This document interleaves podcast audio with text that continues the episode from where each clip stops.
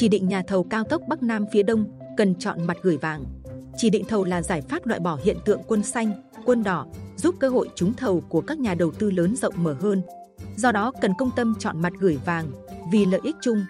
Sau khi chính phủ quyết định áp dụng chỉ định thầu với hàng loạt gói thầu thuộc 12 dự án thành phần cao tốc Bắc Nam giai đoạn 2 để sớm khởi công trong năm 2022 và cơ bản về đích năm 2025. Nhiều chuyên gia cho rằng cần thận trọng đánh giá năng lực nhà thầu bằng các sản phẩm cụ thể.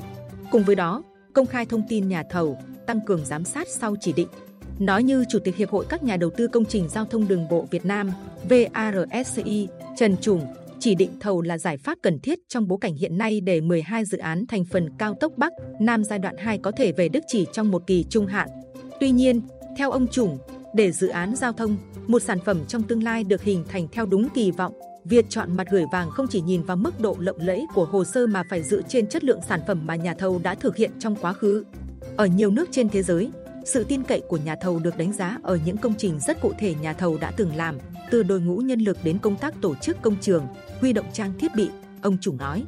Cũng theo Chủ tịch VARSI Trần Trùng, để loại bỏ được cơ chế xin, cho và những tin đồn tiêu cực, cơ quan chỉ định hoặc đề xuất chỉ định cần phải công khai, minh bạch về tiêu chí lựa chọn, kết quả lựa chọn. Nhà thầu nào chúng phải công bố rộng rãi để bên cạnh việc kiểm soát, giám sát của chủ đầu tư, cơ quan quản lý, các đối thủ khác trượt thầu cũng có thể giám sát xem nhà thầu được lựa chọn có thực hiện tốt hay không, đảm bảo được tiến độ, chất lượng như đã cam kết hay không. Nhà thầu chính được chọn lựa cũng sẽ có thầu phụ. Những thầu phụ này cũng phải được công khai hồ sơ trong quá trình đăng ký tham gia chỉ định thầu để phục vụ công tác kiểm tra, giám sát của cơ quan quản lý, ông chủ nói.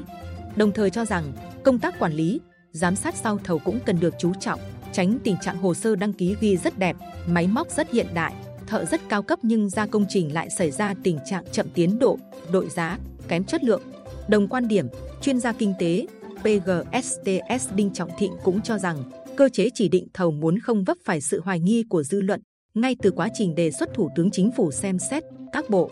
Ngành phụ trách cần công khai rộng rãi trên không gian mạng danh sách những đơn vị được đề xuất lựa chọn và cả kết quả lựa chọn để các doanh nghiệp trong ngành và toàn dân giám sát năng lực, hiệu quả của việc chỉ định thầu, giảm thiểu tối đa việc riêng, cho.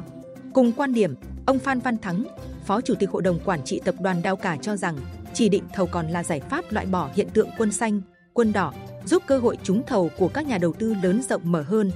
Trong khi đó, tiến sĩ Vũ Tiến Lộc, Chủ tịch Trung tâm Trọng tài Quốc tế Việt Nam VIAC, nguyên Chủ tịch VCCI cho rằng nên dành những gói thầu đủ lớn có quy mô thích hợp ưu tiên ngay cho các nhà đầu tư đồng thời là nhà thầu đã có kinh nghiệm có tiềm năng vượt trội về quản trị và công nghệ đã được chứng minh qua thực tiễn đã hoàn thành các dự án cao tốc mang tính tương tự trong thời gian qua. Theo cách cha ông thường nói chọn mặt gửi vàng một cách công tâm vì lợi ích chung. Như vậy, chúng ta mới có thể tạo ra được tốc độ thần tốc trong việc triển khai xây dựng tuyến đường cao tốc Bắc Nam nói riêng và các dự án phát triển kinh tế xã hội nói chung trong nhiệm kỳ, góp phần tạo ra những đột phá trong phát triển kinh tế xã hội tới theo nghị quyết của Đảng và của Quốc hội, ông Lộc cho hay. Trước đó, trả lời báo chí, Bộ trưởng Nguyễn Văn Thể cho biết Bộ Giao thông Vận tải tham mưu chính phủ thực hiện chỉ định thầu với nhà thầu tư vấn dự án cao tốc Bắc Nam giai đoạn 2021 đến 2025 nhằm rút ngắn được thời gian chọn nhà thầu so với đấu thầu. Như vậy sẽ có thêm thời gian tập trung cho thi công, xây lắp đảm bảo tiến độ Quốc hội yêu cầu. Bộ trưởng Nguyễn Văn Thể khẳng định chỉ định thầu sẽ không ảnh hưởng gì chất lượng dự án, bởi hồ sơ chọn nhà thầu có tiêu chí cụ thể về trình độ, năng lực, kinh nghiệm của các nhà thầu, Ai đáp ứng được yêu cầu thì được đưa vào danh sách xem xét tuyển chọn. Việc chỉ định thầu ở dự án cải tạo, nâng cấp đường băng sân bay Nội Bài và Tân Sơn Nhất theo lệnh khẩn cấp của Thủ tướng đã được Bộ Giao thông Vận tải thực hiện như vậy.